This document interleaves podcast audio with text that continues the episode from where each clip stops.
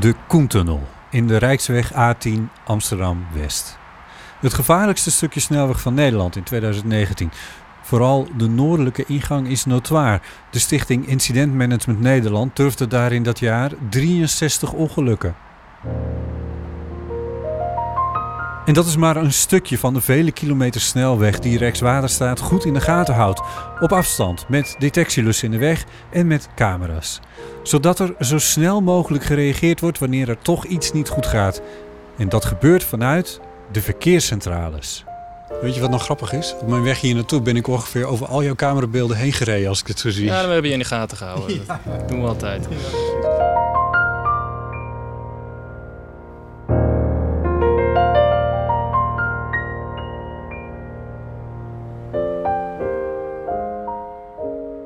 Je luistert naar de podcast van Rijkswaterstaat en mijn naam is Botte Jellema. Deze aflevering gaat over de verkeerscentrales en maak ik samen met wegverkeersleider Chris de Bruyne. Op verkeerscentrales wordt het wegverkeer op de grote wegen 24 uur per dag en 7 dagen in de week gemonitord en gestuurd. In Velzen-Zuid, aan het Noordzeekanaal, staat zo'n verkeerscentrale. En daar ontmoet ik Chris. Op een doordeweekse avond. Een avond met een mysterieus wit autootje. Eh, die trap, hè? Ja.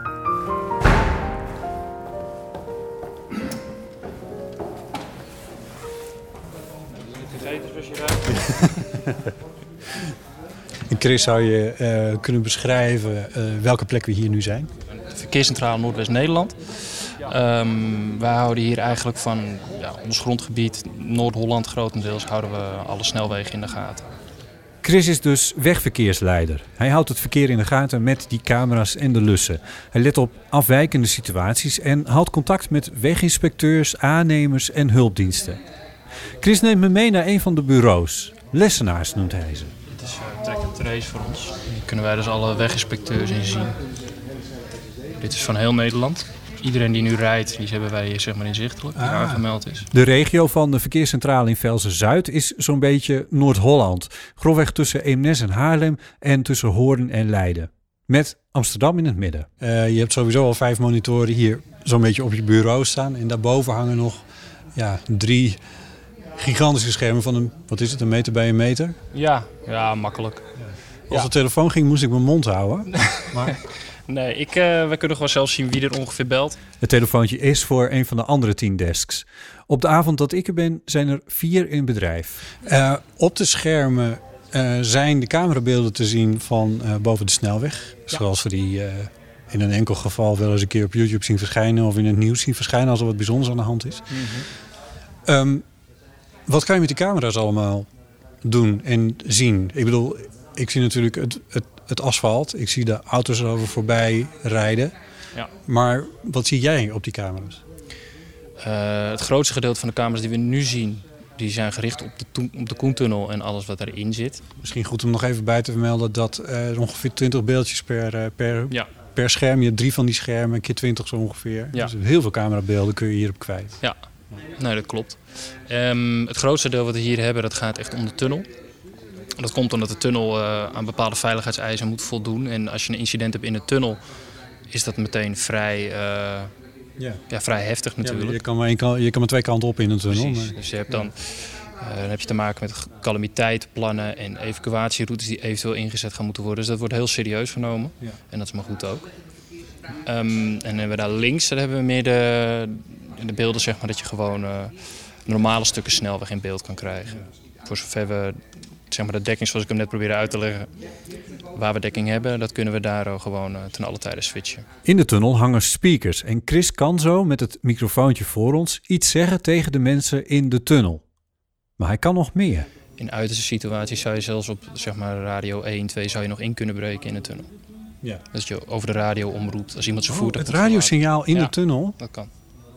Heb je dat wel eens gedaan? Nee, ik heb het wel eens gedaan voor een test, ja. Maar niet, gelukkig nooit in het echt hoeven doen. Het zijn geen situaties waar je op zit te wachten hoor. Dan, heb je echt, eh, dan heb je echt, ben je echt aan het evacueren.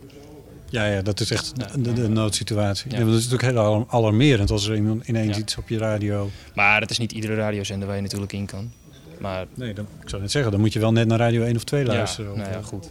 Dat is, ja, dat is je, je, doet het natuurlijk met wat je hebt. Ja, precies. En ondertussen wordt er ook gewoon omgeroepen in de tunnel en zo. Als je bijvoorbeeld in de Oostbuizen iets zou willen roepen. Dan heb je hier een omroepsysteem. Die kan je gewoon eh, selecteren. Er komt een knop die komt op van wil je omroepen, die druk je in. Ja, dat is natuurlijk wel even handig als je van tevoren bedenkt wat je ongeveer wil gaan zeggen. Ja.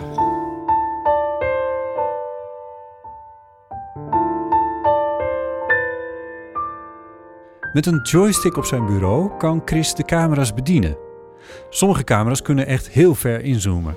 Ik heb wel eens gehad dat mensen vragen of, ze- of je hun mobiele telefoon kunt vinden die op de snelweg ligt. Ja, dan hebben ze getankt en dan ligt die telefoon er nog op het dak of een portemonnee. Ja, ja, dan moet je toch echt een camera hebben die goed kan zoomen. Wil je dat kunnen vinden op een klein stukje wegdek? Probeer je dat? Ja, dat gaan we proberen ook serieus. Ja. Ja. Ja. Heb je wel eens... Omdat je hele rare situaties krijgt. Je weet, sommige mensen die hebben bijvoorbeeld echt wel wat geld in hun portemonnee. Die gaan echt over de weg lopen. Die gaan erachteraan. Dus je wil wel zorgen dat het veilig gesteld wordt. En meestal als we dat gewoon eh, netjes opruimen, dan vinden we de eigenaar ook wel weer terug. Maar jij kan portemonnees vinden met die camera's. Met bepaalde camera's kan het absoluut. Het is niet eh, iets wat eenvoudig is, maar eh, dat gebeurt wel. ja. Ja, Wel zinnig. ja. Ja. Ik heb ook wel eens op de A9 heb ik een mevrouw de laptop teruggevonden. Die is eh, met de laptop op het dak gaan rijden. Dat soort dingen, dat gebeurt echt. Ja. Even later valt Chris ineens iets op, op een van de beelden. Wacht heel even hoor. Zie je iets gebeuren? Hé, hey, daar staat iemand stil. Dit is op de A10 links. En dat is dus net de camera die ik net selecteerde. Het is bij de Toerit Iro nu Amstelveen. Hij rijdt heel langzaam. Maar je hebt daar dus geen flusstrook. Dus je, hij voelt zich ook gewoon nog in ook. In feite rijdt hij nu naar een kruis toe. En dat is op zich een heel verkeerd idee. Want hij staat dan straks wel veilig. Maar dit zijn dus altijd van die beetje merkwaardige dingen. Want die meneer die rijdt met zijn gevaarlichten aan. Rijdt hij alsnog gewoon, zeg maar, gaat hij alsnog gewoon invoegen. En hij rijdt gewoon, nou wat zal het gaan, 40 per uur of zo. Maar hij lijkt wel gewoon weg te rijden. Wel of hij zijn tomtom aan het instellen was of iets. Hoe viel het je nou net op dat dat gebeurde? Want het was eigenlijk maar heel klein op je scherm. Ja. Ja, op een gegeven moment als je eh, dit werk doe ik nu vier jaar. Iets meer dan vier jaar. En je, dan krijg je op een gegeven moment oog voor. Dingen gaan opvallen. Mensen die met gevarenlichten aanstaan, dat, eh, dat is een trigger. Daar kijk je direct naar. Ja, dat valt heel snel op.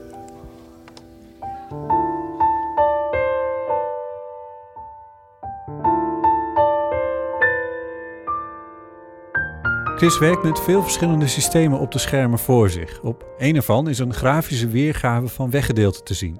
En dan kan je dus zeggen van nou, ik wil eh, even kijken, de A links 8.1 wil ik een kruis gaan plaatsen. En dan beta- plaats je zo op prijs 2. Heb je dat nu gedaan of lijkt het me zo? Nee, nog niet. Kijk, dan plaats je een kruis en dan dan geef je de kruis, het kruis, de maatregel die je plaatst, geef je een naam. Nou, dan gaat hij nu gaat hij hem erop zetten zoals hij hem erop zet. Dan ga je hem combineren, dan maakt het systeem hem eigen, zeg maar. En dan als je nu zegt plaatsen, dan staat er daadwerkelijk daar een kruis boven de weg. Maar er is een knopje annuleren. Ja, dat gaan we nu niet doen, want dan eh, zijn de weggebruikers niet heel blij met mij. Zo kan hij op een inzichtelijke manier zien waar welk kruis boven welke rijbaan precies zit, om op die manier het verkeer in juiste banen te leiden. Wat voor soort van inzicht moet je hebben in het verkeer en in de wegenstructuur om dit werk te kunnen doen? Je in het begin, wat echt belangrijk is, dat je gewoon je gebiedskennis, dat je dat op peil hebt. Hmm. Dat je weet welke weg waar loopt, wat is, waar, waar begint de weg, waar eindigt de weg. Nou, waar gaat hij naartoe, wat is rechts en wat is links. Dat is echt heel belangrijk. Als je niet weet wat rechts of links is, Een beetje ruimtelijk inzicht hebben. En de situatie ter plekke, of ter plekke, dit gaat over ettelijke tientallen kilometers aan Ja. de snelweg waar je het over hebt. Ja, maar het is wel, ja, dat gaat natuurlijk ook gewoon in de, in de loop der tijd ga je dat allemaal echt wel leren. Maar het wordt gewoon, eh, ja, je moet gewoon je weggebied moet je gewoon goed kennen. Je moet weten waar welke, welke hectometer zich ongeveer bevindt. Ja. Als iemand jou midden in de nacht wakker maakt en die zegt, joh, de A7 links 14.3, dan moet jij kunnen aanwijzen van, joh, dat is ongeveer daar. Als je dat niet kan, dan ga je dus een enorm zoekplaatje krijgen. Dat als iemand een politieagent belt die zegt van, joh, ik eh, sta nu daar naar, ik wil een kruis. En jij weet niet waar het is. En dan zit je met een probleem. Ja. Dus dat heb je echt nodig. Weet je, Chris, wat me hier nou ook opvalt? Ik zit hier nu hoe lang? Nou, anderhalf uur bijna. Ehm, Het is hier zo rustig. Ja. Nou ja, dat is ook echt iets wat je wil, omdat het soms gewoon uh, heel hectisch kan zijn dat je meerdere dingen tegelijk aan het doen bent. Uh, je kan heel dan heb je ook niks aan... Uh... Dan heb je niks aan schreeuwerij en aan, aan druk gedoe. Dat, dat, dat, helpt helemaal niet. En is het heel storend als iemand door het telefoongesprek heen praat. Of, dat, dat, proberen we hier zoveel mogelijk te voorkomen. Want soms gaat het echt om het redden van levens. Chris vertelt over die keer dat hij vanaf een hulppost, een telefoon in een tunnel, werd gebeld. In dit geval was het iemand die had ruzie gehad met een taxichauffeur. En die, uh, die was daarvan helemaal onder de indruk en in de stress. En uh, die had uh, ja, meerdere traumatische ervaringen meegemaakt met geweld. En ja, die, die, die stak een verhaal af dat hij dat hij het allemaal niet meer zag zitten en dat hij de tunnelbuizen in ging rennen. En dat zijn natuurlijk wel hele rare, ja, rare telefoontjes. Dat is eigenlijk wat ik net al vertel. Ineens kan het zomaar allemaal veranderen. En gaat één telefoontje af en je moet handelen. En je moet nadenken over, oké, dit is niet alledaags. Uh, hoe anticipeer ik hierop? Hoe ga ik hierop reageren? En wat gaan we doen? Wat heb je gedaan? Ja, ik had geluk dat ik een eh, ervaren collega naast me had zitten... die de handelingen met de tunnel uh, over aan het nemen was. Dus die kon afkruisen, afsluiten en dat soort zaken. Waardoor ik mij echt puur op het gesprek met hem kon richten. Ja, en ik kon gewoon heel rustig met hem kon praten over... joh, waarom wil je dit dan? En wat, wat gaan we nu doen en hoe gaan we dit oplossen voor je? En wat, ja, wat kan ik voor je betekenen hierin? En ja, zo hield ik hem eigenlijk zo lang mogelijk aan de praat. En ondertussen was de, waren de hulpdiensten die waren onderweg. En ik heb hem gewoon uitgelegd van, joh, we gaan nu de tunnel afsluiten. Het wordt nu rustiger om je heen. En hij kon duidelijk de prikkels van het verkeer niet meer aan. Hmm. En dat werd hem allemaal te veel. En uh, zo heb ik hem heel rustig aan door het hele proces proberen heen te praten. Totdat de, uh, de hulpdiensten arriveerden. En die hem aanspraken en die hebben hem uiteindelijk meegenomen. En ja, zeg maar een veilig heenkomen gegeven. Ja, dat is, uh, dat is een hele bijzondere situatie. Die meneer is volgens mij daarna ook niet meer naar huis toe gereden. Die is, die is door een familielid opgehaald, omdat hij ook niet meer in staat was toen om zelf nog een keer achter het stuur te gaan zitten en zo. Hij was, uh, Klinkt niet oké in ieder geval. Nee, hij, was behoorlijk van in de war en aangeslagen. Het spreekt, spreekt bij jou ook een, een, doet een beroep om een hele andere set vaardigheden natuurlijk ook. Ja, ja, nee, ik, uh, gelukkig heb ik zelf hiervoor nog in een, in, in een penitentiaire inrichting gewerkt. Uh, daar heb je dit soort ervaringen natuurlijk ook wel. Dit soort gesprekken voer je dan ook met mensen. Ja, je bent er wel een beetje op bedacht. Je weet wel ongeveer een beetje wat je, hoe je iemand moet aansturen en wat je wel en wat je ongeveer niet moet doen. En in dit geval was het wel in principe gewoon een heel helder iemand die alleen gewoon onwijs overstuur was. En je kon uit zijn overtuiging wel horen dat hij eigenlijk niet van plan was om echt tegen het verkeer in te gaan rennen. Maar hij had ook niet veel meer nodig. En dat is dan wel, uh, is wel fijn dat je gewoon iemand uh, op die manier nog kan helpen. Ja.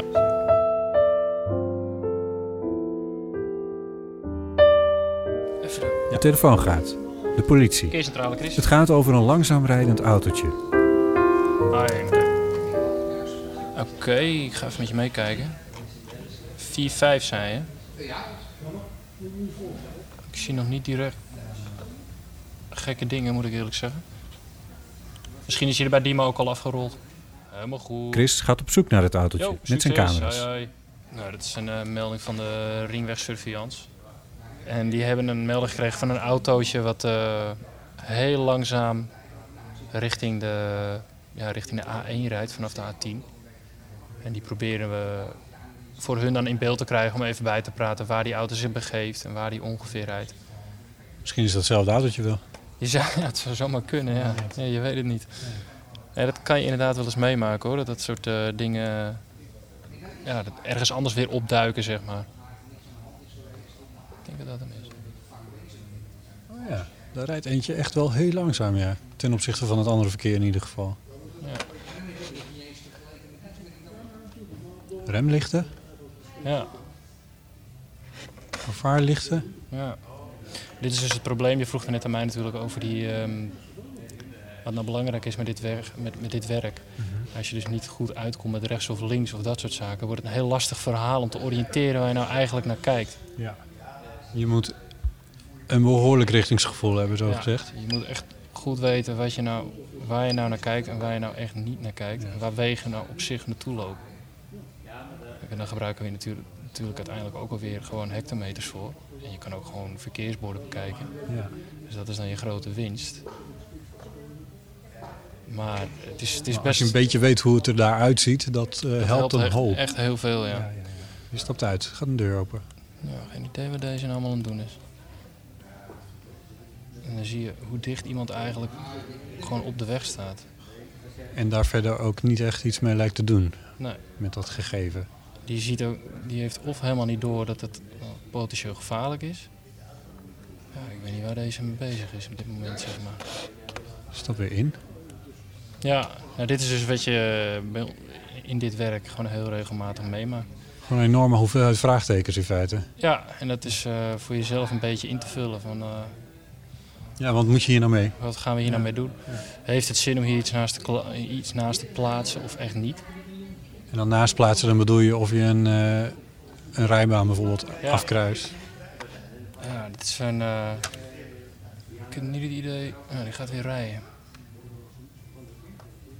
Kijk, nu is het ook vervelend omdat hij weer gaat rijden. Kan ik, ik kan moeilijk kilometers lang gaan afkruisen. Ik ga toch even de politie bellen.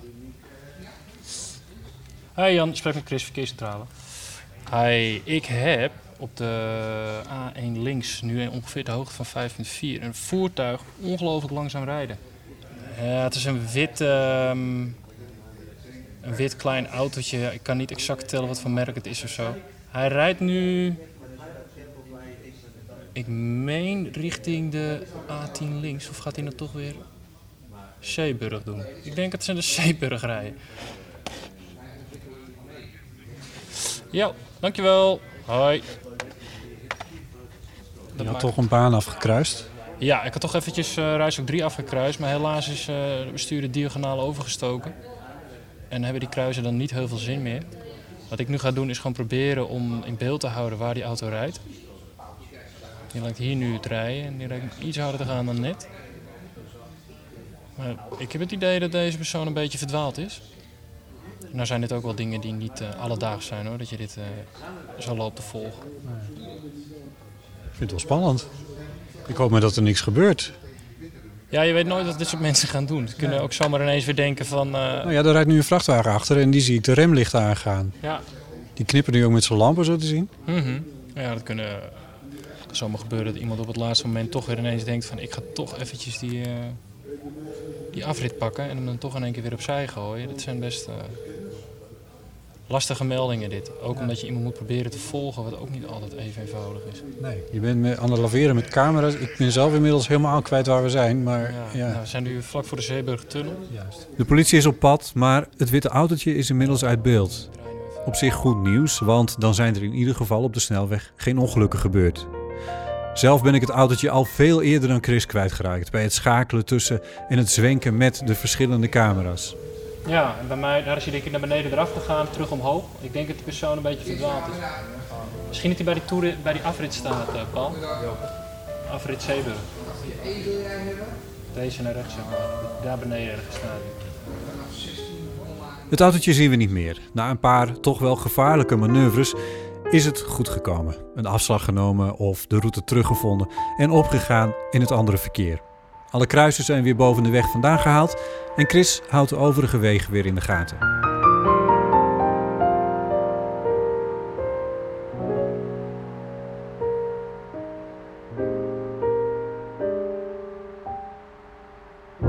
Ik rijd met een gerust hart weer terug door de Koentunnel. Die er voor mij ineens net even anders uitziet.